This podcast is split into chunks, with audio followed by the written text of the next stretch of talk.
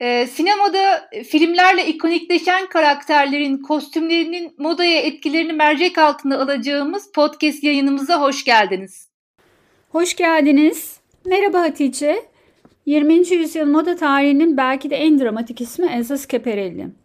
Moda ve sinema arasındaki ilişkiyi anlatmak için Hollywood'un bugün yaptığını moda yarın yapacak demişti 1940'lı yıllarda. Moda ve sinema arasındaki ilişki kıyafetler ve kostümler arasındaki ilişki gibi yumurta mı tavuktan, tavuk mu yumurtadan çıkar meselesi gibi. O yüzden aklımıza ilk gelen bölüm başlığı moda mı kostümü yaratır, kostüm mü modayı yaratırdı. Ama Hatice'nin en son önerisiyle beyaz perde modası ve rol çalan kıyafetler başlığını içeriye daha uygun bulduk. Bu bölümde bu ilişkiyi görünümleri ve kostümleriyle akılda kalan e, filmler üzerinden incelemek niyetindeyiz.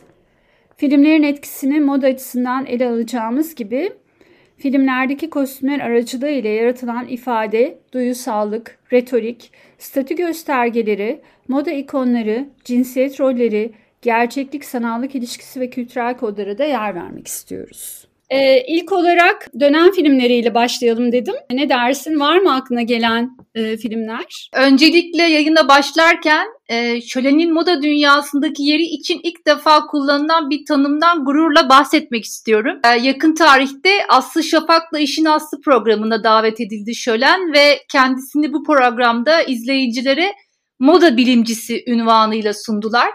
E, bu ünvanı gerçekten hak eden bir isim Şölen. Bunun görülmesi ve en doğru biçimde anılması ise başka bir takdir edilesi durum.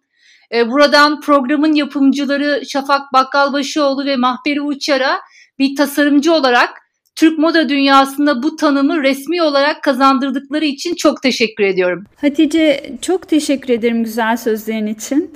E, programa davet edilme sebeplerimden biri de zaten Aslı Şafak'la İşin Aslı ekibinin podcastimizin dinleyicileri olmasıydı.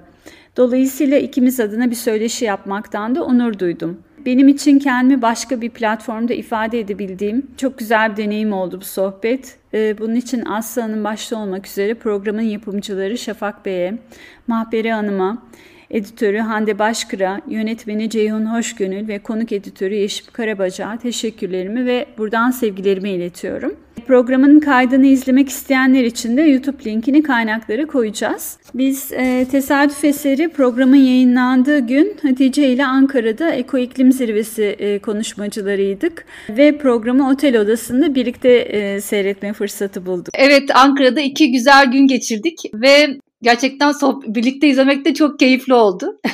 Ayarlasak olmazdı.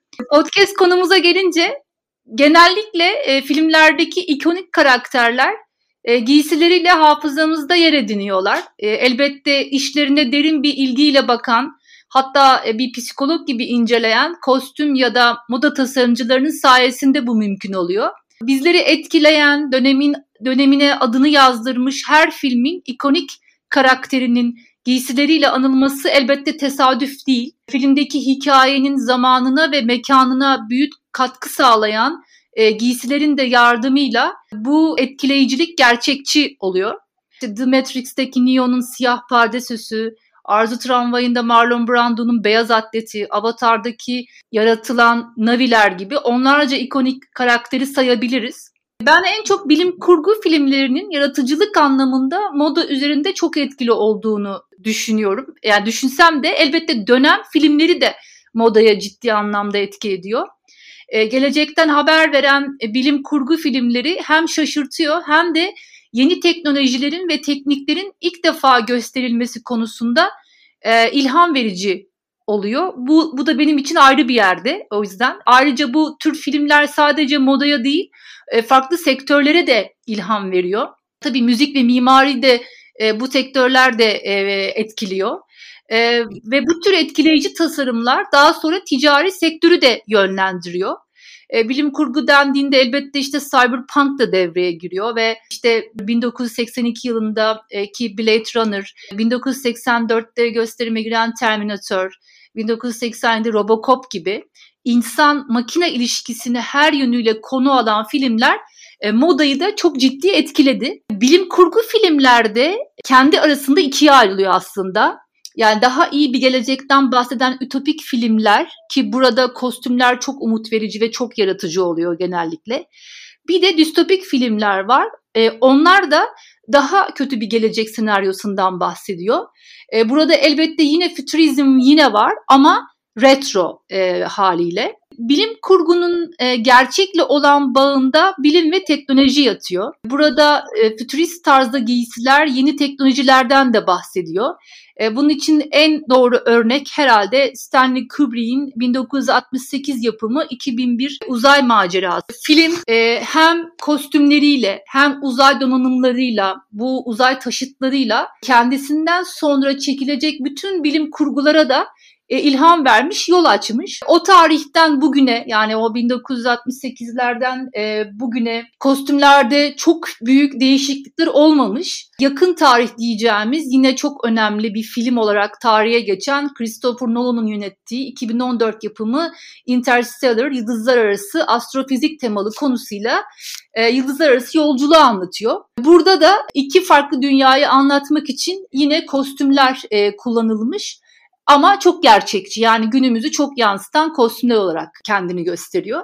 Sorun şeydi dönem filmleriyle ilgiliydi. Ben aslında bir kişisel bir yorum ama e, dönem filmlerinden çok hoşlanmıyorum ve doğrusu dönem filmleri tasarlamayı da pek sevmiyorum. Ancak bir dönem filmi olan 2018 yapımı e, Favori e, filmi şiir gibiydi birçok açıdan. İyi çalışılmış bir kostüm draması olduğunu e, söylüyor yönetmenler, e, şey, eleştirmenler.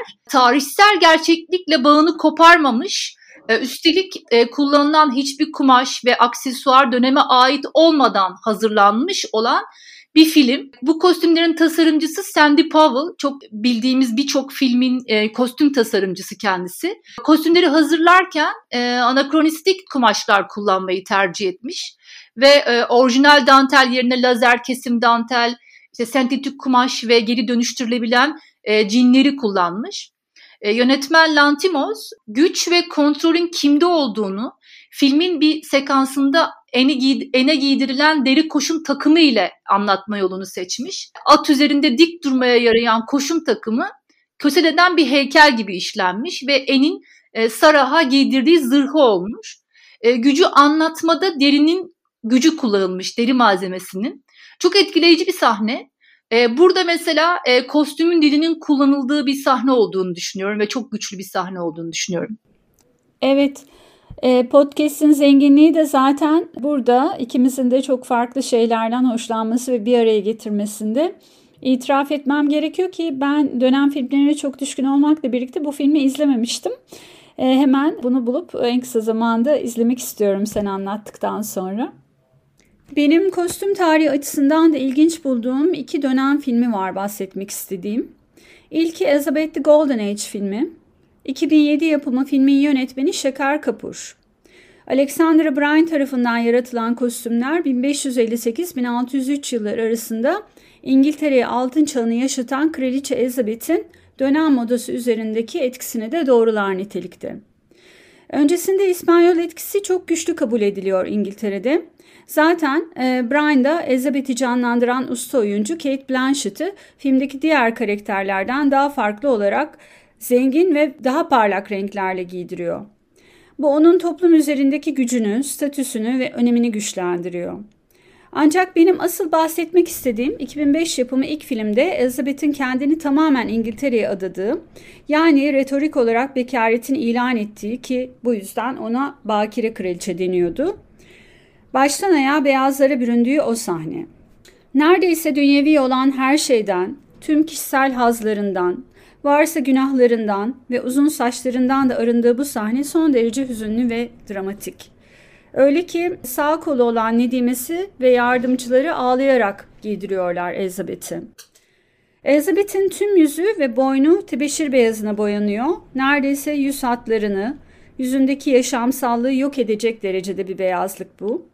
Buradaki sembolizm aslında Hristiyanlığın doğuşu ile gelen dogmatik tabular ve köktenci inanışlara dayanıyor. Beyazlık, bekaret ve masumiyet ile özdeşleştiriliyor. Kadın bedeni üzerinde tabi inanılmaz baskılar kurulan günah ve utanma kavramlarının da ortaya çıktığı bir dönem bu. İşte Elizabeth de beyazı bulanmış, donuk ama katı suratı ve tabii gücünün sembolü olan genişlik, raf yakası ve tacı ile bembeyaz bir kıyafet içinde halkının karşısına çıkıyor ve diyor ki ben İngiltere ile evlendim. Bahsetmek istediğim diğer dönem filmi bu kez tarihe geçen en etkili moda ikonlarından biri olan bir kraliçeye Marie Antoinette'e ait. Sofia Coppola'nın 2006 yapımı filmi Avusturya-Fransa arasındaki ilişkileri güçlendirmek amacıyla Avusturya'nın genç arşidüşesi Marie Antoinette ile Fransa'da tahtın varisi 16. Louis'nin evlendirilmek üzere Versailles Sarayı'na doğru yola çıkmasıyla başlıyor.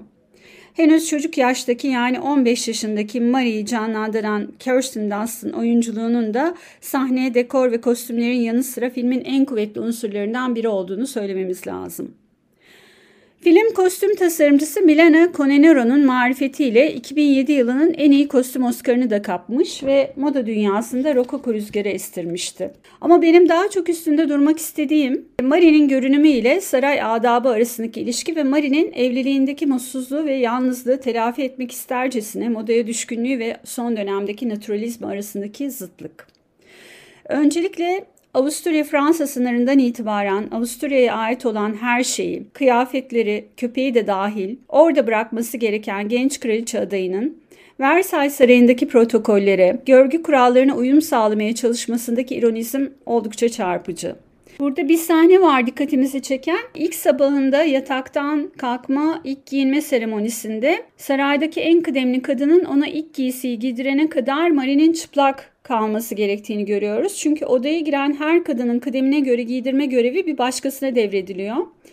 E, bu sahne hem komik hem de aslında ironik e, bir sahne.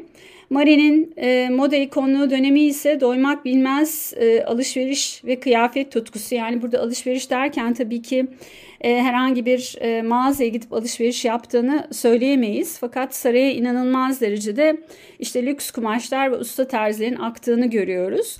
Abartılı saç ve makyaj ritüelleri ve kilolarca şampanya ve pasta eşliğinde de e, saray erkanı diğer genç kadınlarla yaptığı minik partiler bunu süslüyor. Bu sahneleri de rock müziği eşliğinde izliyoruz biz. Zaten e, tabii e, oldukça çağdaş bir biçimde verilmiş bir rokoko dönemi. Film yüksek bütçeli, yüksek moda, sanat, drama dönem filmi olarak da geçen bir film. Filmde bir giydiğini bir daha giymeyen Kirsten Dust için 70 ve yardımcı oyuncular için 100 kadar kostüm tasarlamış Conenero ve burada Coppola ve dans ile e, dirsek dirseğe çalışmış. İlk görüşmeleri Sofya'nın Conanero'ya bir kutu Ladre makaronlarından hediye getirmesiyle başlamış. Paris'e gidenler bilir. Bu bir numaralı makaron markasıdır lezzetli ama aynı zamanda da makaronların renk paleti kutuların tasarımı da çok özeldir. Bu makaronların renklerinin Marie Antoinette'in gardırobundaki pastel renk tonlarına ilham olduğunu görebiliyoruz. Ayrıca Coppola kostüm tasarımcısına John Galliano'nun bir dönem Marie Antoinette etkisini Dior'a yaptığı koleksiyonun görsellerinden oluşan bir referans pano ile e, gitmiş.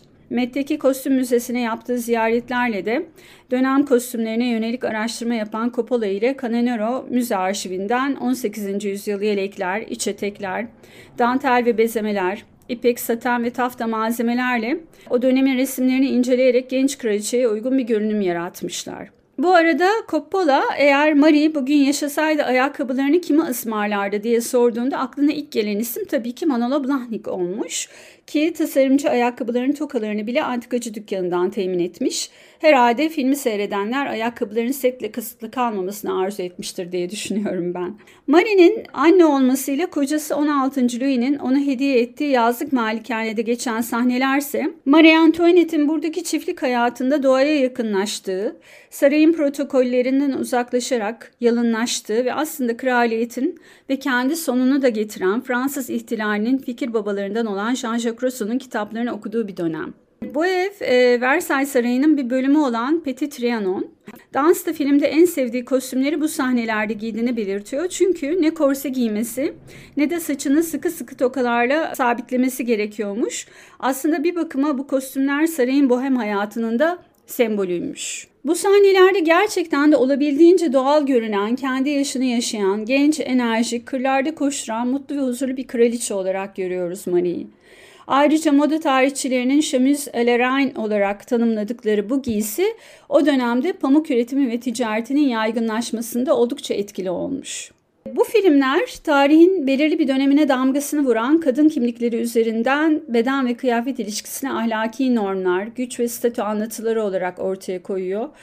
Ee, ne dersin Hatice? Erkek kimliklerinde de var mı böyle örnekler? Verebileceğim bir örnek var. 1951 yapımı Arzu Tramvayı mesela. Ee, Marlon Brando'nun atletiyle belki de ilk defa bir erkek izleyici önünde bu haliyle dolaşıyor. Bir iç çamaşır çünkü normalde. Ve atlet artık bu filmden sonra artık erkeklerin tek başına giyilen bir giysisi haline geliyor. Bunu verebilirim ilk örnek olarak. Farklı erkek görünümlerinde farklı retorikler ve anlatılar oluşturan iki film var burada bahsedebileceğimiz. İlki Amerikan Sapı. Bret Easton Ellis'in 1991 yayını aynı adlı romanından uyarlanan film 2000 tarihli ve Mary Hannon tarafından yönetilmiş. Bu arada kitap Fatih Özgüven tarafından Türkçe'ye kazandırılmıştı. Filmin ana karakteri Christian Bale tarafından canlandırılan Patrick Bateman adlı e, bizim de Türkiye'de 80'lerin ortalarında sıkça rastladığımız e, babalarının işini idare eder gibi görünen yani baba parası yiyen bir yapi. E, yani Young Urban Professional, Türkçesi genç şehirli profesyonel bir karakter bu. Wall Street'te babadan kalan bir şirkette yönetici olarak çalışan bu varlıklı genç adamın e, Amerikalı ekonomist Thorstein Veblen'in deyimiyle gösterişçi tüketimden tatmin olmayarak seri bir katili dönüşmesini konu alıyor film. Kadınlar arasında sıklıkla gördüğümüz marka yarışlarının ve görünümlerin erkekler arasında nasıl geliştiğini, statü sembolü olan marka kıyafetleri, güzellik bakım ritüellerini, gidilen lüks mekanlar, eğlence yerlerini ve en son olarak da kart vizitlerin tasarımı üzerinden anlatılıyor bu gösterişçi tüketim olgusu. Marx'ın metafetişizmi dediği olgunun filmdeki gösterişçi tüketim sembolleri üzerinden e, işlendiğini görebiliyoruz burada. 80'lerde tabii ortaya çıkan metroseksüel erkek profilleri arasındaki rekabetle anlatılıyor bu e, olguda. Bu çerçevede lüks ve prestijli bir yaşam tarzı göstergeleri olan popüler restoranlara, mekanlara üyelik, rezervasyon yapabilme ayrıcalığı, Bateman'ın sabah bakım ritüeli, güzellik ve kozmetik endüstrisinin bakımlı erkeklere nasıl uzandığı, giyilen takım elbiselerin aslında hepsi birbirinin neredeyse stil olarak tıpatıp aynı olmasına karşın yaka ve kesim detayları, materyal ve diğer e, küçük unsurlardan markalarının anlaşılıyor olması ve son olarak e, kart vizitlerde kullanılan kağıt gramajı, yazı derinlikleri, tipografik karakterlerden diğerlerine üstünlük kazandıracak ayırt edici kalite ve tasarım özelliği keşfi. 80'lerin ikonik pop müzikleri de tabii bütün bunlara eşlik ediyor fonda. Güzel ve seksi bedenler e, gene gördüğümüz. Tüm bunların yeterli olmadığı durumda tüketim toplumunun kurbanı olan bireylerin kendilerini var edebilme çabasından çıkan kendini yok etme hali. Erkek imgesindeki değişimle ilgili bahsedebileceğimiz diğer film ise Amerikan Gigolo. Benim hafızamda yer eden Armani'nin 1980'li yıllar boyunca müziği olan efsanevi Lauren Hutton. Bu filmin erkek imajını ve gardırobunu nasıl etkilediğine dair e, sen neler söylemek istersin? Ee, evet pek çok açıdan önemli bir film. 1980 ee, yılında izlenen bir drama Amerikan Gigolo. Ee, yönetmeni Paul Schroeder aslında filmdeki karakter için ilk isim John Travolta. İlk akla gelebilecek isim gerçekten. Ama son anda Travolta rolü geri çevirmiş ve Richard Gere devreye girmiş. Travolta'dan e, güzel bir miras kalmış. O da e, filmin karakteri Kane gardırobunun e, büyük bir geleceği olan İtalyan bir tasarımcı tarafından yaratılması isteği olmuş. Çok da iyi olmuş tabii. E, Richard Gere'in canlandırdığı karakter bir şoför, rehber ve tercüman e, varlıklı kadınlara e, eşlik etmenin gerçek nedenini yani jigololuğunu gizlemek için bu özelliklere sahip. E, işte İsveççeden çeviri yapmaktan veya müzayedede antika bir şifonyer için verilen mücadeleye yardımcı olmaktan e, biraz daha geniş bir hizmet yelpazesi sunuyor e, karakter. E, ve her zaman bir marka gibi görünüyor. Şimdi elbette fiziği ve bu fiziğe uygun hazırlanmış mükemmel gardırop sayesinde bu mümkün oluyor. E, eleştirmenlerin de e, aynı fikirde olduğunu e, biliyoruz o zamandan. Gişenin başarısının e, %50'sinin Armani'nin tasarımları sayesinde olduğu söyleniyor. E, Armani'nin o yıllardaki bu tasarımları e, aslında kendi markasının e, ileride DNA'sını tanımlayacak tüm işaretleri taşıdığını biliyoruz. Filmden hemen sonra Armani hazır giyim erkek koleksiyonunu piyasaya sunmuş. E, nasıl bir görüneme sahip diye sorulduğunda elbette e, en iyi modeli haline gelen filmdeki karakter giri göstermesi yeterli oluyor. E, Armani takım elbise bu yüksek belli e, belli düz bir süliyet ve birbirine mükemmel bir uyum içinde olan e, bej ve gri arasında ki buna grej deniyor de, denmiş e, adlandırılan e, grej adlandırılan bir renk skalasında e, sunmuş koleksiyonu tasarımlarını da. E, filmin çekildiği şehir Los Angeles olduğundan sıcak bir iklime sahip ve e, bu sebeple ceketlerde astar kullanılmamış e, ve geleneksel bildiğimiz yünlü takımlık kumaşları bırak bırakıp e, keten e, kumaşlardan oluşan takımlar dikilmiş. E, mükemmel ütülenmiş gömlekler ve kıvrılmış manşetleri, omuzlara rastgele fırlatılan bu kusursuz dikilmiş armani ceketler ve klasik bir deve tüyü ceketin yükseltilmiş yakası e, filmdeki Jigolo'yu da unutulmaz e, birini haline biri haline getiriyor. E, filmde öyle bir an var ki e, kahve tonlardaki ceket akşam güneşinin vurmasıyla e, Kay'in sırtının adeta çıplakmış gibi görünmesine sebep oluyor. E, sırt kaslarını açığa çıkaran e, bu transparanmış gibi duran çok iyi dikilmiş ceket e, büyüleyici bir sahnede oyuncudan rol çalıyor. Gerçekten de çok etkileyici bir sahneymiş bu sahne. Ee, sen böyle anlatınca e, tekrar e, dönüp filmi seyretmek, o sahneye bakmak istedim. Armani, Hutton, Richard Gere işbirliğinden başlamışken beyaz perdeyi giydiren ve buradan da moda ikonları çıkaran tasarımcılardan bahsetmeden olmaz.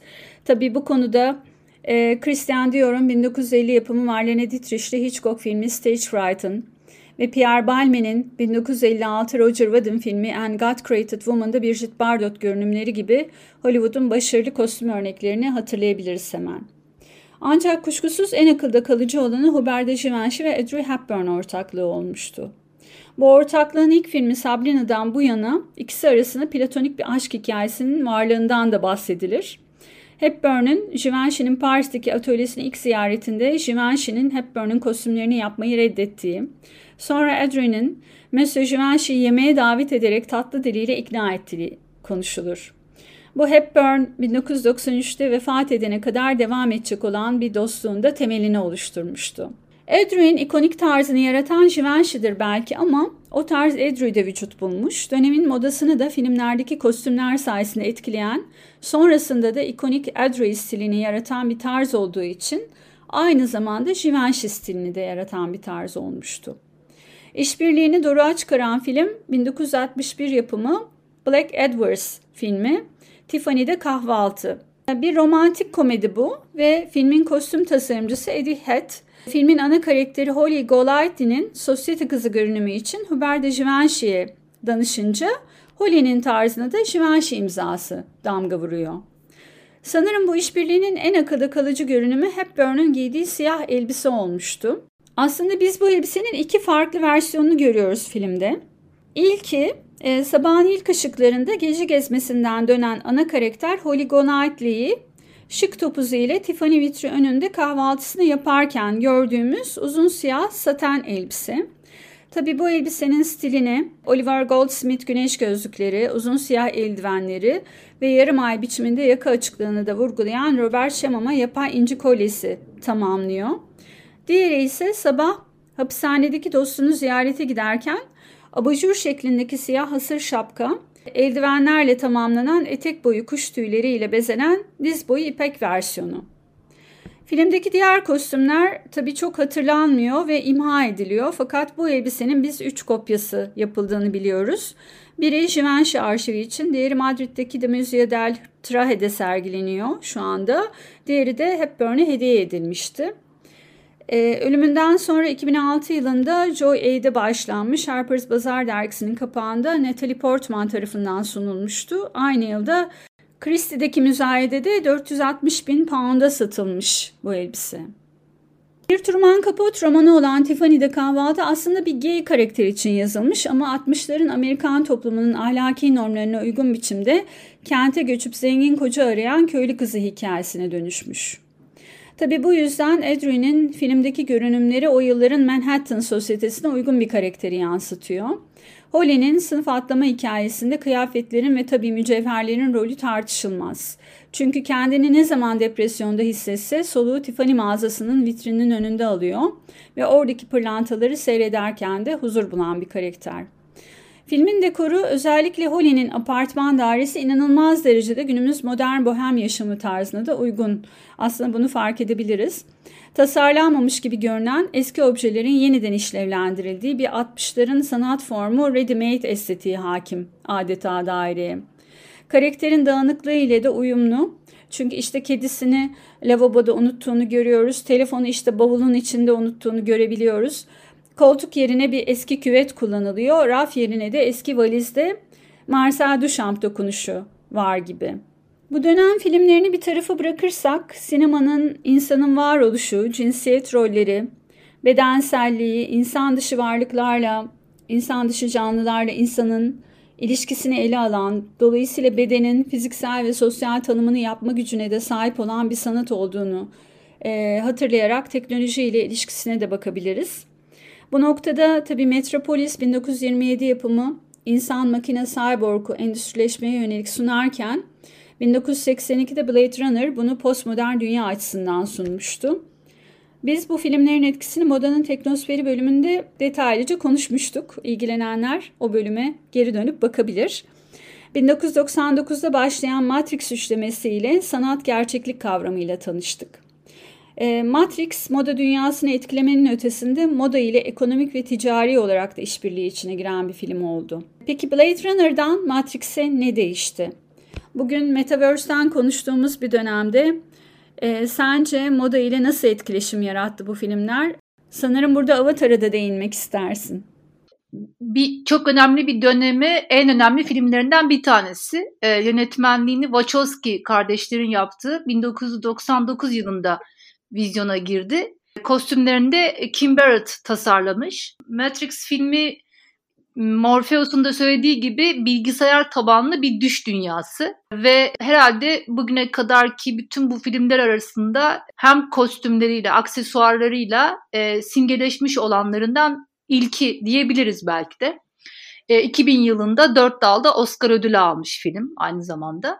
Yani bildiğimiz gibi kısaca değinmek için film e, modern çağın yaratmış olduğu Matrix'in içinde yaşıyor olma olasılığımız üzerine kurgulanmış bir film e, mitolojiden de referansları var ve e, Yunan mitolojisinde rüyalar tanrısı anlamına gelen Morpheus e, filmde ironik bir biçimde insanları rüyalarından gerçeği uyandırmakla görevli olan isyancıların da elebaşı.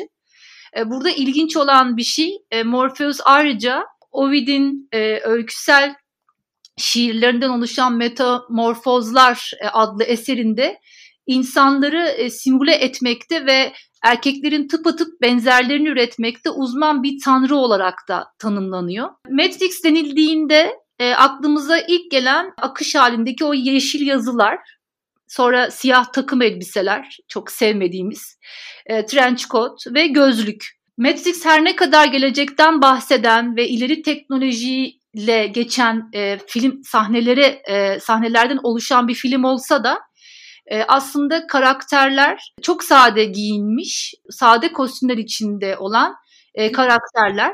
E, bu açıdan baktığımızda e, film, yani filmin bütün kostüm tasarımları e, minimalizme atıfta bulunuyor. Saçları, aksesuarlarıyla, her şeyiyle. Ko- tabii ki filmin çok e, hareketli olduğu sahneler var ve orada konfor ve hareket kabiliyetini düşünerek onu öncelik haline getirmiş e, tasarımlardan oluşuyor.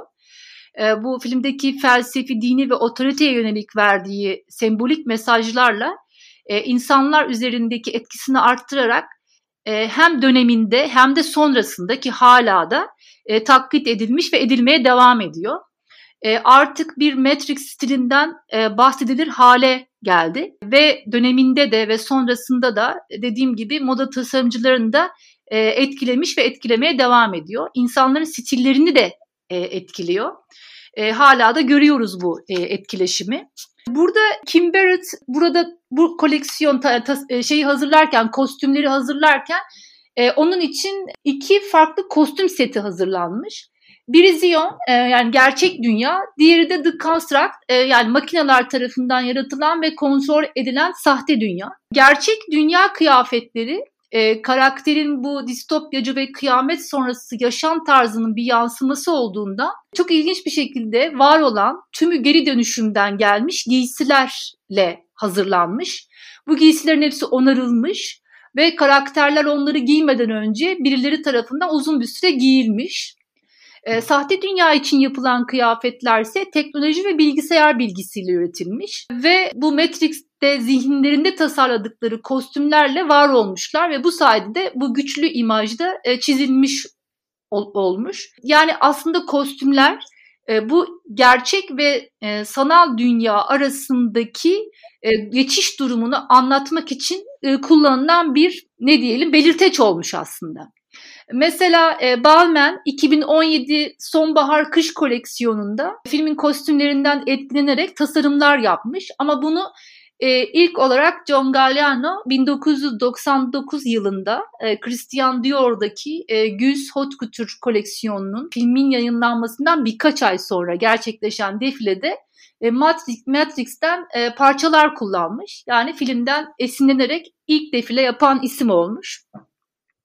Hatırlarız parlak PVC pantolonlar, asimetrik kesimler, siyah kuş gözlü paltolar, botlar, gözlükler, Neo'ya isabet etmeyen mermiler bile e, modellerin taşıdığı giysilerde rahatlıkla görünüyor. Kanye West 2015 kış koleksiyonunda Zion'un yani gerçek dünyadaki e, parçalanmış ve geri dönüştürülmüş trikolardan e, ilham e, almış bu koleksiyon. Alexander Wang'in sonbahar kış koleksiyonu 2018 yılındaki hazır giyim koleksiyonu da e, Trinity'den ve Morpheus'tan e, ilham alan e, uzun deri, deri paltolara e, sahip baktığımızda.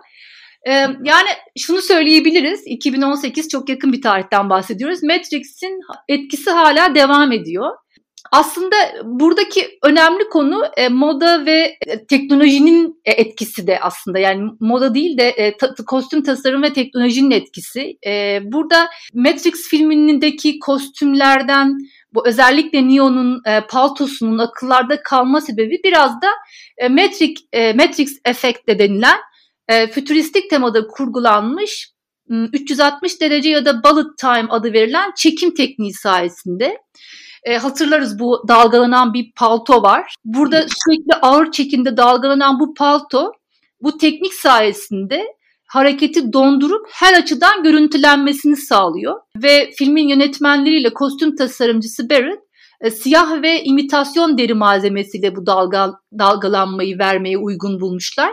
Ben biraz da derinin ağır olmasından kaynaklanan sebeplerle aslında imitasyon deri kullanıldığını da düşünüyorum.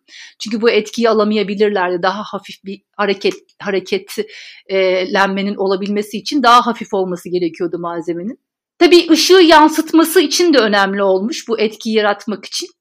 1998 ee, yılında filmin kostümlerini hazırlayan Barrett, dürüst olmam gerekirse moda aklımdaki son şeydi demiş.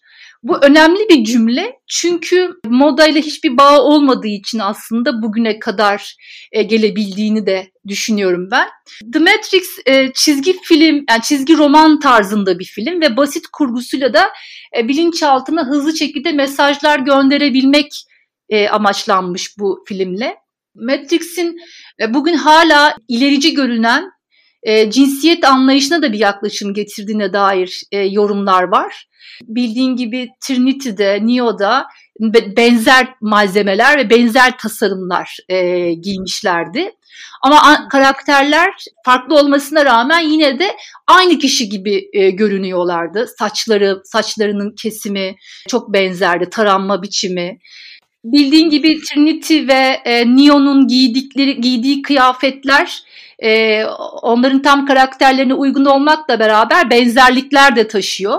E, son yıllarda cinsiyet bükme modası tüm sektörü değiştirmiştir ve Matrix'te e, bu bunun öncü e, buna öncü olan filmlerdendir aslında. Filmlerden biridir.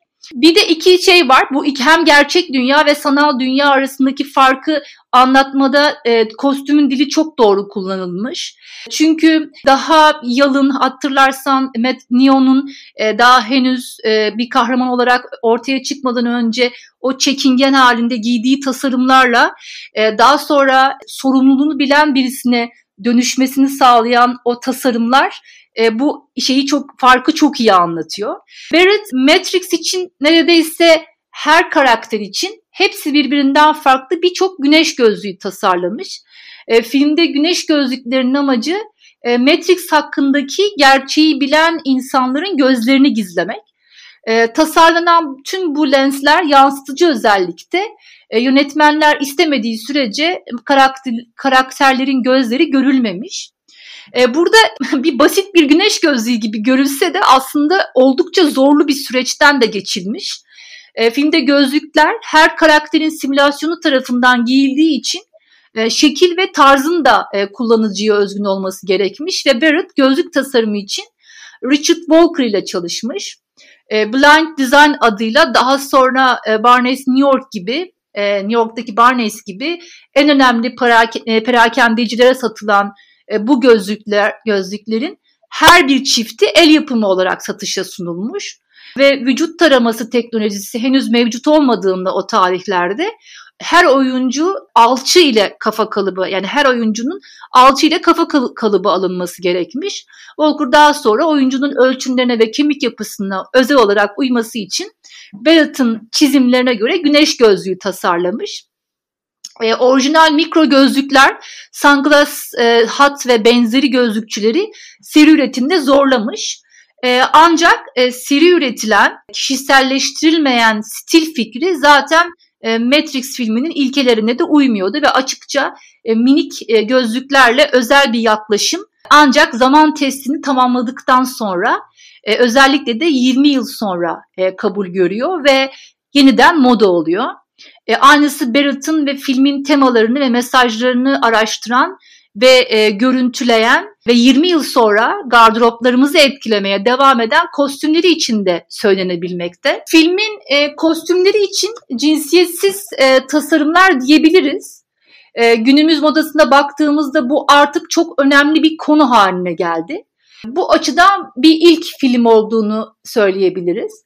E, tabii filmdeki dini, mitolojik ve felsefi göndermeleri örneklemek gerekirse e, takım elbiseli, trench coatlu, siyah giyen adamlar ve filme hakim, tek düze, göze batmayan imajların yanında bir de e, kostümüyle göze çarpan ve dikkat dağıtmayı amaçlayan e, kırmızı elbiseli kadın mesajını verip sahneden çekiliyor. E, bu kostümün çekiciliğiyle e, dünyevi zevkler bağdaştırılmış ve hakikat ile bağlantı kurmamızı engellediği ima edilmiş. E, aslında ne kadar e, hayatımızın içinde olduğunu ve nasıl konuştuğunu e, anlatan yani tasarımların, kostümlerin nasıl konuştuğunu anlatan e, sahneler. Yani sinema ile neredeyse çok güçlü bir yani kostüm tasarımı deyip geçmemek hakikaten çok önemli. Burada o kostümün çekiciliği çok önemli bir yerde bu filmde. E, aslında film herhangi bir moda trendinden etkilenmeden e, bir zamana bağımlı kostüm üretmediğinden e, zaman aralığında kısıtlı kalmıyor ve bu yüzden de hala trendleri etkileyebiliyor. E, Matrix e, kostüm çeşitliliği açısından e, çok farklı seçenek sunan bir film değil. E, burada konunun ve karakterlerin gerçekçiliği sebebiyle bu etki devam ediyor. E, aslında bir tür e, moda karşıtı bir film de diyebiliriz. Ama aynı zamanda içinde gelecekten bahsetmesi açısından e, Metaverse'e de ışık yakıyor. Bilim kurgu filmlerde e, fiziksel olarak genellikle bedenin bir parçası mekanik olur ya da tamamı mekanik olur. Robotik bir görünüm vardır ya da astronot kostümleri ile hikayeler anlatılıyor. Fakat Matrix'te en yalın kostümlerle hikayeyi anlatma yoluna gidilmiş. E, yüze takılan robotik başlıklar, astronot kıyafetleri yerine güneş gözlükleri kullanılmış mesela. Diğer bilim kurgu filmlerine nazaran sadece saç ve makyajlarda değişiklikler yapılmış. İşte orada da Neo ile Trinity'nin saçlarını düşünürsek benzer ıslak taranmış saçlar. O yüzden e, Matrix e, aslında bu kadar az ve minimalist bir e, yaklaşımla bu kadar çok şey anlatan bir film olması o yüzden araştırmaya değer bir film haline alıyor. Şahane aktardım bence Matrix'in etkisini. Özellikle gözlüklerin etkisini hiç unutamıyorum. İtiraf edeyim ki ben de böyle siyah bir gözlük almıştım filmi izledikten sonra. Benim burada ilaveten söyleyebileceğim sanal dünya ve gerçek dünya arasındaki geçişte gerçekliğin post apokaliptik bir estetikle sanallığın ise rafine, e, pürüzsüz, minimalist ancak stereotip bir görünümle verilmesi tercihi olmuştu. Yani aslında burada ciddi bir e, modernizm hatta faşizm eleştirisine uzanan bir dil vardı diyebiliriz ve belki bugün bizi köleleştirmeye çalışan dijital dünyanda distopik bir sunumuydu Matrix. E, bugün çevresel duyarlılığımızda her ne kadar geri dönüşüm, ileri dönüşüm estetiği ön planda olsa da e, Matrix'te moda ile etkileşen daha çok sanal dünya olmuştu. Aslında benim favorim de kedi kostümüyle Trinity karakteriydi. Trinity ile Neo arasındaki aşkın da iyileştirici, yapıcı gücü beni çok etkilemişti. Burada aslında Neo'nun kurtarıcı kimliği, özgü bir toplum ideali de bu aşkı çok besleyen, bu sevgiyi çok besleyen bir unsur olarak e, dikkatimizi çekiyordu tabii ki. Kimse o gözle bakmasa da bu gücü gördüğümüz başka bir filmde Avatar olmuştu. Ne dersin? Ee, evet, benim de çok etkilendiğim filmlerden bir tanesi Avatar. 2009 ee, yılında çekilmiş ve dünya çapında kült filmler arasında yer almış bir film kur, bilim kurgu.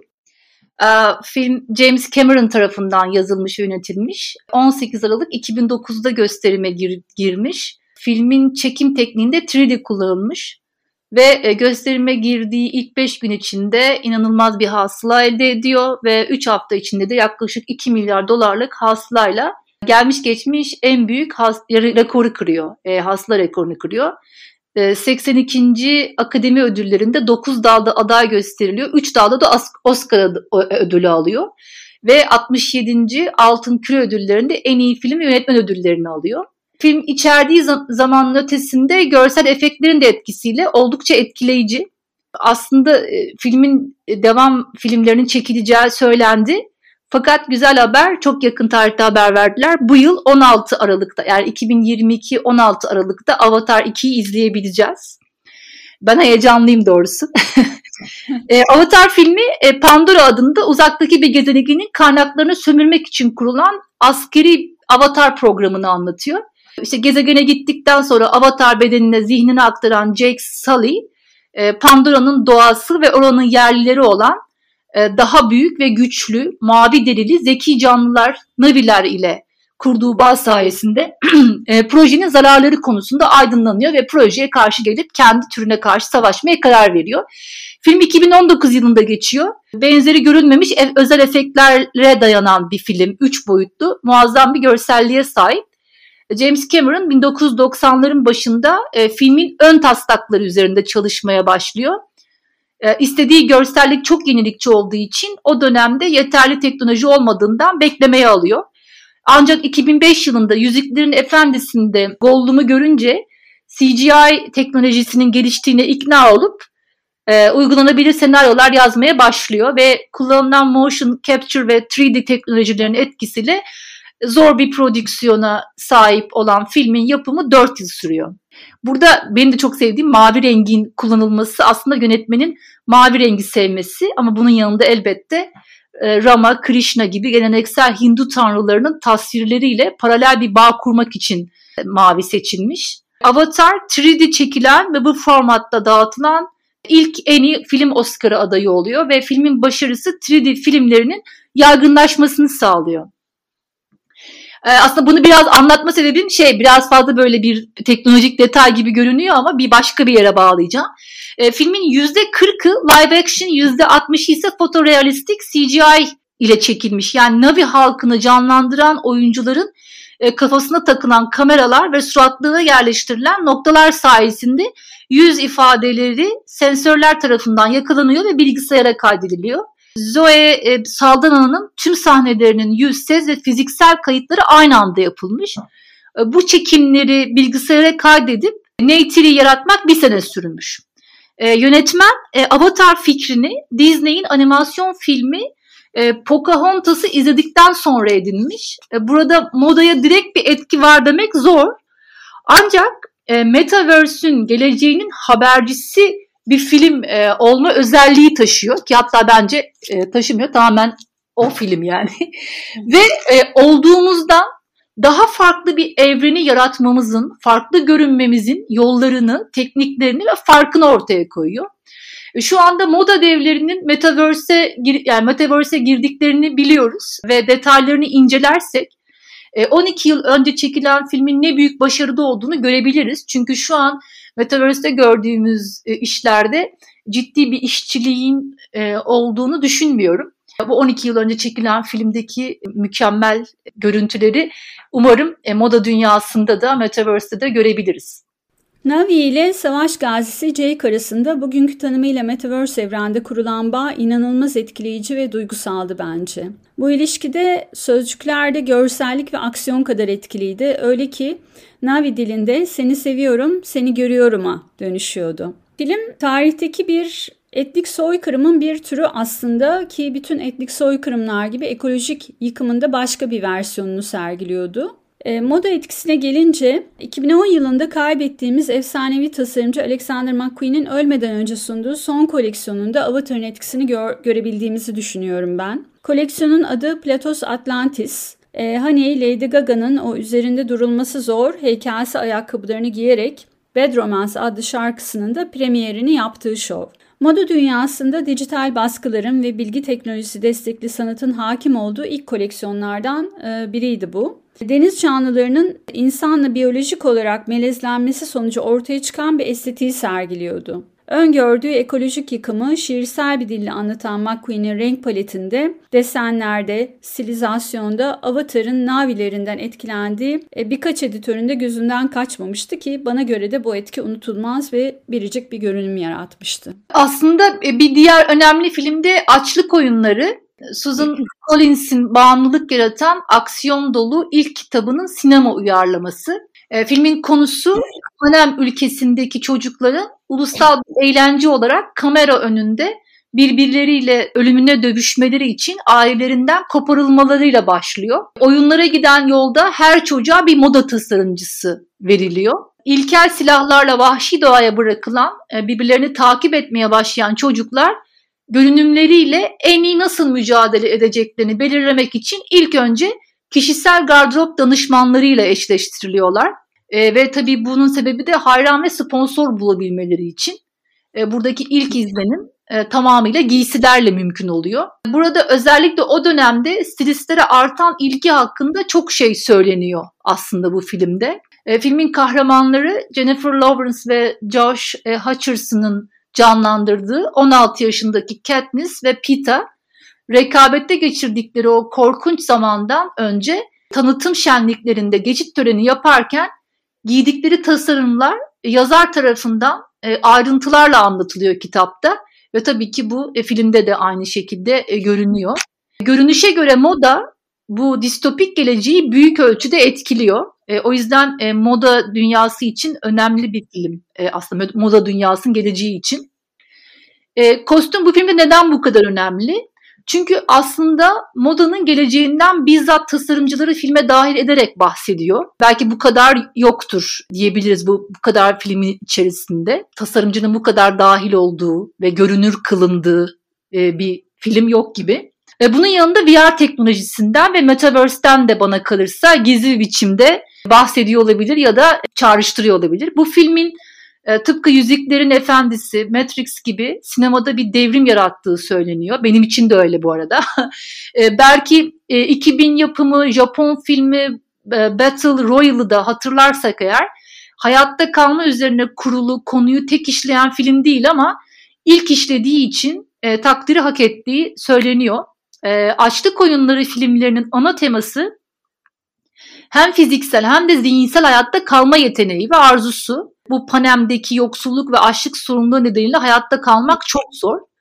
E, açlık oyunları toplumsal eleştiri boyutunda bugüne ve geleceğimize dair çok şey söyleyen bir film ve bunu moda için de yapıyor. e, kalabalığın gözlerini kamaştıran bu sahte alevler içindeki yanan elbise e, hala aklımda benim. E, bu aslında Metaverse'ün henüz ortada yokken bir ön gösterimi gibi. E, filmde haraçların kendi mıntıkalarını yansıtan tarzda giyinmeleri önemli. Zira mesela 12. mıntıkanın endüstrisi kömür madenciliği. E, bu yüzden kostüm tasarımcısı Katniss ve Pita'nın kostümlerinin kömürün ana işlevini yansıtmasını istiyor. Ve o yüzden kostümleri siyah e, ve yanan pelerinlerde ateşi temsil ediyor. Yani siyah tulumlar kömürü, e, yanan pelerinlerde ateşi temsil ediyor. E, tabii e, romanda e, eleştirilen bir şov havası var ve bu filmde de çok güçlü bir şekilde karşımıza çıkıyor. E, eleştirmenler filmin romandaki eleştirinin bizzat e, şov dünyasının kendisine dönüştüğünü söylüyorlar. E, bu yüzden eleştiriliyor. E, film politik ve psikoloji kavramlarına yaptığı göndermelerden dolayı sinema ve psikoloji tarihinde yerini de almış durumda. Yani e, bundan 50 yıl sonra biz dönem insanlarının toplumsal sorunları hakkında geleceğin insan bilincilerine bilgi verebilecek nitelikte bir film olduğu söyleniyor. Filmin kostüm tasarımcısı Julian Makovsky ee, çok e, iyi filmlerin, bildiğimiz filmlerin tasarımcısı. İşte Büyük Umutlar, X-Men, The Last Stand mesela. E, bunun gibi 25'ten fazla filmin gardırobunu tasarlamış ve Harry Potter ve Felsefe Taşı'ndaki çalışmasıyla da akademi ödüllü adaylığı almış. E, Makovsky derin bir araştırma süresinden sonra tasarımları hazırlamış. İşte Panem'in yanmış bir Kuzey Amerika'nın hayali bir versiyonuna dayanması e, Makovski'nin ulusun tarihinden eserlere yöneldiği anlamına geliyor. Yani işin içinde e, bir araştırma var ve tarihi bir araştırma. 12. mıntıka dediğim gibi kömür madenciliğiyle e, öne çıkan bir e, şey ve yüzyılın başından 1950'lere kadar bu Amerika'da kömür madenciliğini nin olduğu bir bölge ve bunun içinde çok ciddi araştırmalar yapılmış ve bir arşivi var, çılgın bir arşiv o arşivden fotoğraflar üzerinden renkleri e, belirliyor. Bunun yanında tabii e, sadece e, oyuncuların değil oradaki bütün e, herkesin kostümlerini düşünürsek ilham kaynaklarından da bahsediyor. Panem'in e, Kapitol şehrinin sakinlerinin gösterişli görünümleri, ülkenin bu gidişatına rağmen aşırı yaşayan insanların e, aşırı şişmiş, cerrahi olarak geliştirilmiş sanki tavus kuşu gibi görünümleri bunu da 1930'ların estetiğini 18. yüzyılın kaprisleriyle birleştirdiğini söylüyor. E, Makovsky görünüşleri hakkında e, aptalca olmasını istemedim diye açıklıyor. Ve hacimli omuzlar, aşırı danteller ve tiyatro şapkalarından oluşan parlak, e, küstah bir koleksiyon olarak adlandırıyor hazırladığı tasarımları. E, çünkü diyor ki bunlar çocukların bir arenada birbirlerini döverek öldürmelerini izlemekten hoşlanan insanlar diyor. Yani tanımlaması bu. Ve doğal olarak da Schiaparelli'ye baktığını söylüyor. Çünkü hem mizah duygusu var diyor. Ama konu güzel ve çarpıcı. E, çok heybetli olan İtalyan mimarisine e, baktığını söylüyor ve böyle parlak renkleri kırmak için de çok fazla siyah kullandığından bahsediyor. Ve e, sadece içlerinde böylesine gaddar bir çizgi olan bu insanların işte etrafı çiçeklerle ve fırfırlarla kaplanırsa komik olur diye düşündüğünde belirtiyor. Çok güzel bir cümlesi de var. Diyor ki Makovsky, e, hilenin altındaki kötülüğü vurgulamak için Kapitol halkının pudralı ve karşısız olmasını istiyor, ısrar ediyor ve bu da e, Lisbeth Salander'da olduğu gibi Elizabeth Banks'in oynadığı Effie Trinket dahil karakterlere hayaletimsi, akıldan çıkmayan bir görünüm kazandırdığını da belirtiyor. Tarihi olan tüm güvenine rağmen e, Makovsky'nin tasarımları en son koleksiyonlardan da haberdar yani modayla çok ilgili. E, orada kesinlikle dahi olan e, belirli tasarımcılar var diyor moda dünyası için. İşte kumaşları işlemelerin ina, inanılmaz olduğunu söylüyor. Ama buna ne kadar bakarsam bakayım geçmişten gelen Elizabeth dönemi kıyafetlerine de bakıyorum diyor. Yani demek istediğim tasarımcıların baktığı şey bu diyor. Hepimiz aynı şeye bakıyoruz diyor. E, ve elbette Alexander McQueen ve John Galliano'yu yenilikçi moda evlerin arasında sayıyor. Ancak en parlak övgüsünü yine e, Schiaparelli'ye veriyor. her tasarımcı üzerinde büyük bir etkisi olduğundan bahsediyor ve onun olmamasına imkan yoktu. Kadın bir dahiydi. E, itiraf etmeliyim ki çok fazla renk kullandım e, ve Schiaparelli e, pembesi bunlardan biriydi diyor. Evet, açlık oyunları türünün başlangıcına gidersek e, senin de belirttiğin gibi Battle Royale ile karşılaşıyoruz Hatice. 1999 tarihli bir kitap ve manga serisinden sinemaya uyarlanan film, liseli kızların dahil olduğu bir ölüm oyununda kıyafet kodları olan üniformalarını nasıl kişiselleştirdikleri ve onların anlamını nasıl dönüştürdüklerini gözlemleyebileceğimiz distopik bir karaktere sahip. Burada Japon ya da ulus devlet üniforma, kostüm, sokak modası arasındaki ilişkiyi filmin üç ana karakteri üzerinden okumak da mümkün. Bu konuda Japonya'daki üniforma kültürünü filmler üzerinden okuyan doktor öğrencim, sinema kuramcısı Hazal Bayar'ın fikirlerini almak istedik e, biz bu bölümde. Bir defa da moda personasında bir uzman görüşüne danışalım istedik. Hazal merhaba. Merhaba hocam. Öncelikle e, vakit ayırıp e, yayına bağlandığın için çok teşekkür ederiz sana. Ben e, teşekkür ederim. Yani senden daha iyi kimse anlatamaz diye düşünüyorum bu konuyu. Battle Royale'de kostümler bize karakterlerle ilgili neler söylüyordu? Nasıl bir etkisi oldu bu görünümlerin dönemin gençliği üzerinde? Biraz dinleyebilir miyiz senden?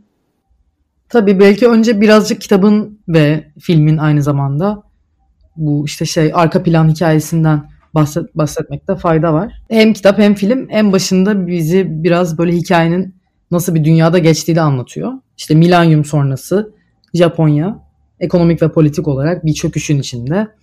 Ee, ve bunun sonucu olarak da biraz gençleri görüyorlar. Çünkü gençler ayaklanmaya başlıyor bu durumdan ötürü ve yetişkinler de gençlerden korkmaya başlıyorlar. Ve gençleri kontrol altında tutmak için e, Japon hükümeti bir yasa çıkarıyor. Milenyum Eğitim Reformu Yasası. Aynı zamanda da Battle Royale Yasası olarak biliniyor. Filmin ismi de buradan geliyor zaten ve kitabın aynı zamanda. Bu yasa sonucunda da işte rastgele seçilip e, bir herhangi bir lise sınıfı rastgele seçilip 7-24 gözetim altında tutuldukları bir adaya yollanıyorlar 3 gün boyunca ve tek kazananın olması gerek bu yarışın içinde bir ölüm oyununa e, katılıyorlar her günde birinin ölmesi gerekiyor. Yoksa boyunlarına takılı olan e, takip cihazı var. O patlıyor. E, her gün biri ölmediği sürece hepsi ölmüş olacak yani. E, bu durumda da tabii en büyük etken 2. Dünya Savaşı aslında. Neden? Çünkü işte atom bombasının etkisiyle beraber böyle geriye yorgun ve e, bitkin düşmüş bir toplum kalıyor. Ve eski jenerasyon içinde ulusal bir kurbanlaşma durumu e, mevcut. E, ve bu ulus kimliklerinin işte onuru olan eğitim sistemi de biraz böyle dejenere olmuş durumda gençler yüzünden. Biraz çökmüş durumda. Buradan kurtuluş olarak gördükleri tek yolda aslında belki böyle bu savaş depresyonuna başında onları bu savaş depresyonuna sürükleyen savaş öncesi faşizm. Yani aslında bu Battle Royale biraz faşist devlet eleştirisi baktığımızda. E, bir, çünkü zaten oyun da kendi içinde bir takım çelişkilerle dolu. Çünkü işte bu yasa gençleri dize getirmek için yapılıyor ama oyunun temelinde öldürmek yatıyor sonuçta ve rol model öğrenciler toplumun istediği yapıda öğrenciler ama öldüren öğrenciler de zaten dejenere olmuş öğrenciler. O yüzden böyle bir çelişki var. Şimdi burada işte üniforma ve kadın temsili üzerine duracak olursak tabii sadece kadınlar yok erkekler de var oyunun içinde. Karma bir sınıf sonuçta. Ama üç tane ana kadın karakter var bahsedeceğimiz Mitsuko, Takako ve Noriko. Ee, burada işte Mitsuko'yu femme fatale, bir dokufu olarak görüyoruz. Takako'yu e, böyle genç, güzel kız olarak görüyoruz. Bir shoujo. E, Noriko'yu da savaş dönemine ait bir genç kız yani bir shoujo olarak okuyabiliriz.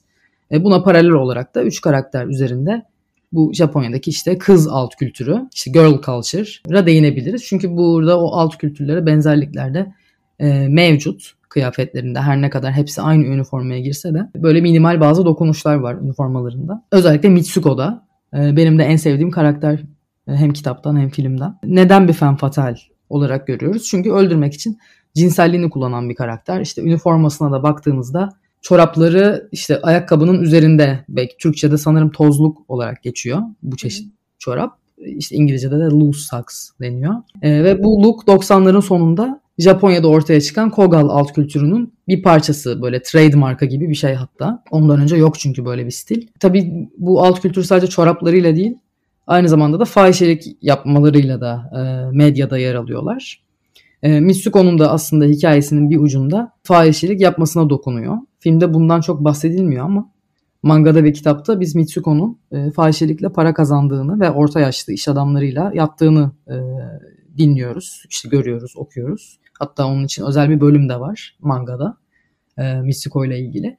E, bu da o alt kültürün aslında böyle en temel şeyini bize gösteriyor. Yani Mitsuko'nun o alt kültüre ait olabileceğinin bize sinyallerini veriyor. Belki hani kitapta bu tozluklarından, lusaklarından bahsedilmiyor ama böyle bir e, işte fahişelik geçmişi olduğu için filmde belki o yüzden bir kogalmış gibi bize kıyafeti sunuluyor olabilir. Çünkü diğer bütün kız öğrencilerden farklı Mitsuko'nun kıyafeti. Çoraplarıyla farklılaşıyor yani orada. Takako'da bir diğer karakter. Belki burada bu tabii benim yorumum Sukeban alt kültürüne benzerlik taşıyor olabilir. Bu da 70'lerde ortaya çıkan kız çetelerinin ismi. Tam olarak kıyafetiyle andırmasa da tavır olarak belki buna benziyor. Çünkü işte bıçak kullanıyor. Ne bileyim işte sporcu, biraz böyle bağımsız bir karakter. Ve böyle erken dönem Japon eğitim sisteminin bir mottosu var. İyi eş ve bilgi anne olmak e, okuduktan sonra. Bunu reddediyor. Aynı işte 70'lerdeki sukebanlar gibi. Ve işte erkek öğrencilerin himayesine girmiyor. Hatta ona yaklaşmaya çalışan bir tanesini öldürüyor. Ve filmde böyle okul üniformasını değiştirdiğini de görüyoruz. Onun yerine sarı bir eşofman takımı giyiyor. Okul üniformasını giymiyor bütün film boyunca. Belki onu biraz bu sistemin dışında işte daha bireysel bir karakter olduğunun da bir göstergesi. Çünkü başka kimseyle iletişim kurmuyor sadece tek başına. Son olarak da Noriko hem Takako hem Misuko'nun aksine bir portre sergiliyor. Neden? Çünkü tek başına değil. Bir nevi belki ideal kadınlığı simgeliyor. Çünkü iki erkeğin himayesinde hareket ediyor. Ve oyununda kazananı o oluyor hatta en sonunda. E, hatta böyle bazı çizimlerde Noriko'yu işte savaş dönemi bu kız dergileri, shoujo dergilerinin kapaklarında illüstre edildiği gibi görüyoruz. İşte çok düzgün giyiyor üniformasını. İşte kısa saçları var. E, tam işte savaş dönemi, savaş sonrası Japonya'nın ideal kadın imgesine uygun. İşte geleceğe böyle umutla bakan bir portre çiziyor bize. Zaten filmdeki işte hocanın da gözdesi aslında Noriko. Ve oyunun kazananı o oluyor dediğim gibi ama oyunu oynamayarak kazanıyor aslında. Yani tek bir kişiyi bile öldürmeden oyunu kazanıyor. Halbuki işte Mitsuko ve Takako e, yani Mitsuko hatta o oyunu kazanmaya doğru gidiyor neredeyse en sonunda e, ölüyor. O zamana kadar böyle en sona kalan Noriko dışındaki kadın karakterlerden biri. Veyahut da üzerine işte bahisler oynanmış kazanabileceği konusunda. Ama hani burada işte bu en başta dediğim şey yani sistemin içinde bir çelişki mevcut. Çünkü hani Mitsuko aslında en dejenere e, karakterlerden biri düşünüldüğü zaman bu Japon'un yarın istediği işte o eğitim anlayışına çok ters. Ama hani o kazanmaya doğru gidiyor. Ama tabii yine en sonunda işte Noriko kazanıyor. Bu tabii o ismi de burada önemli Noriko'nun. Çünkü bu yine savaş sonrası Yoş şey e, Ozu'nun filmlerinde hep Noriko ismi geçer. Savaş sonrası işte bu düzgün kız. Bu işte yeni jenerasyonla eski jenerasyonun arasındaki işte o boşluğa yerleşen, eski jenerasyonun işte şeylerini taşıyan üstünde ama bir yandan yeni jenerasyonlara göz kırpan bir karakter Noriko. Bu işte 40'ların 50'lerin Japon filmlerinde. Hep ismi Noriko'dur yani o kızın. Evet. E, Noriko üçlemesi diye geçer hatta. Burada be, onun da böyle bir manidar bence Noriko ismi verilmesi o karaktere diye düşünüyorum. Ee, yani tabii Noriko'nun belki böyle oyunu oynamayarak kazanması, tek bir kişiyi öldürmeden kazanması da bir çeşit bir başkaldırı olarak okunabilir elbette. Çünkü çevresindeki bir kişiler gibi. evet bir direniş gibi e, okunabilir yani onun bir parçası olmayı reddetme şeklinde. Oldukça merak uyandırıcı bir evet. şey. Biraz iyilik kazanmış gibi oldu. E, tabii oradaki kıyafetlerin gözümüzde canlandırmak için burada konuştuğumuz her şey gidip filmlere tekrardan bir bakmak gerekiyor ama Hani biliyoruz ki Japonya'daki aslında genel kıyafet normu oldukça batılı. Evet. Yani bu yıllarda da hani de, dediğin tozluk mesela çok aerobik bir şeydi 80'lerde. evet, evet. Ama gerçekten çok bambaşka bir ekosistem sundun bize Japonya ve sinemayı anlamakla ilgili. Çok teşekkürler gerçekten. Rica ederim. Ben teşekkür ederim. Japon filmlerinden devam ederek tamamlamak istiyorum bu bölümü bahsetmek istediğim iki film var moda ile ilişkili. İlki Tony Takitani. 2004 yapımı film yazar Haruki Murakami'nin aynı adlı hikayesinden uyarlanmış. Yönetmenliğini Yun Ikikawa'nın yaptığı e, film adeta bir yalnızlık baladı. Babası 2. Dünya Savaşı'nı yaşamış bir caz müzisyeni Tony, Japonya'da tanınan başarılı bir illüstratör olmasına karşın yalnızlığın Çocukluğunda olduğu gibi büyüdüğünde de kaderi olduğuna inanan bir genç adam. Ta ki genç müşterisi Ayka Konuma ile karşılaşıncaya kadar. Tony kızın güzelliğinden çok giydiği kıyafetlere gösterdiği özen ve onları yüksek zarafetle taşımasından etkileniyor. Görüşmeleri duygusal bir boyuta ulaşınca da sonunda evleniyorlar. O özenli ve büyüleyici görünümün arkasında bir alışveriş tutkusu olduğunu anlaması çok uzun sürmüyor Tony'nin. Ayko bir alışveriş bağımlısı ve söylediğine göre içindeki boşluğu da güzel kıyafetlerle tamamlayan e, genç bir kadın. Seçimleri son derece e, rafine. Film boyunca Ayko'nun tasarım kıyafetlerle şiirsel devinimine ve uzun sessizliklere eşlik eden pitoresk sahnelere tanık oluyoruz. Japon minimalizmin etkisi tabi sanatçı Edward Hopper'ın resimlerindeki iç mekan havasıyla da yoğruluyor. Zaten film dünya ünlü moda markalarının sponsorluğunu alan bir film olmuş. Evde Ayko'nun kıyafetlerini koyacak yer kalmayınca Tony eve ek bir bölüm yaptırıyor. Böylece Ayko domestik bir butiğe sahip oluyor. Tony'nin nazik uyarısı üzerine Ayko alışveriş bağımlılığına gem vurmak için bir hafta evden çıkmamaya karar veriyor. Ancak tüm bağımlılar gibi bir küçük dürtü yeniden başlamak için yetiyor ve kendini lüks mağazaların birinde e, buluyor ve burada açlığını gidermek istercesine torbalarca kıyafet alarak eve dönerken birden suçluluk duygusuna kapılıp geri dönüp kıyafetleri iade etmek isteyince direksiyonu kırdığı anda kör bir noktaya düşerek e, kaza yapıp hayatını kaybediyor. Sonunu getiren kıyafet tutkusu ve suçluluk duygusu Tony'yi de o koskoca evde Ayko'nun eşyaları ile tekrar yalnızlığa mahkum ediyor maalesef. Ayko'nun kıyafetleri servet değerinde tabii ki ama Tony onları satmak yerine yanına Ayko'nun ölçülerinde bir sekreter alıp her gün o kıyafetleri giyerek işe gelmesini istiyor ve e, böylece anısını yaşatacağını düşünüyor fakat bir süre sonra duygusal yüküne katlanamayarak kıyafetleri o sekretere hediye ediyor. Filmi seyrettiğimiz zaman ne şanslı bir kız diye geçirmek işten bile değil. Ben bir festivalde izlemiştim bu filmi ama tabii ki arkasında son derece hüzünlü ve dramatik bir, bir hikaye olduğunu, kıyafetlerin e, böyle bir bedeli olduğunu da düşünmeden edemiyor insan. Bahsetmek istediğim son film Takashi Kitano'nun The Dolls adlı filmi. 2002 yapımı filmde 3 farklı hikaye işleniyor. Film Japon Kukla Tiyatrosu Bunraku sahnesiyle açılıyor. Ailelerin baskısıyla kavuşamayan iki genç aşığın hikayesini aktarıyor bize ilk hikaye. Bu hikayede nişanlı çift Matsumoto ve Sawako, Matsumoto'nun ailesinin nişanlısından ayrılıp mantık evliliği yapma ısrarı üzerine Savado'nun intiharı ile yön değiştiriyor.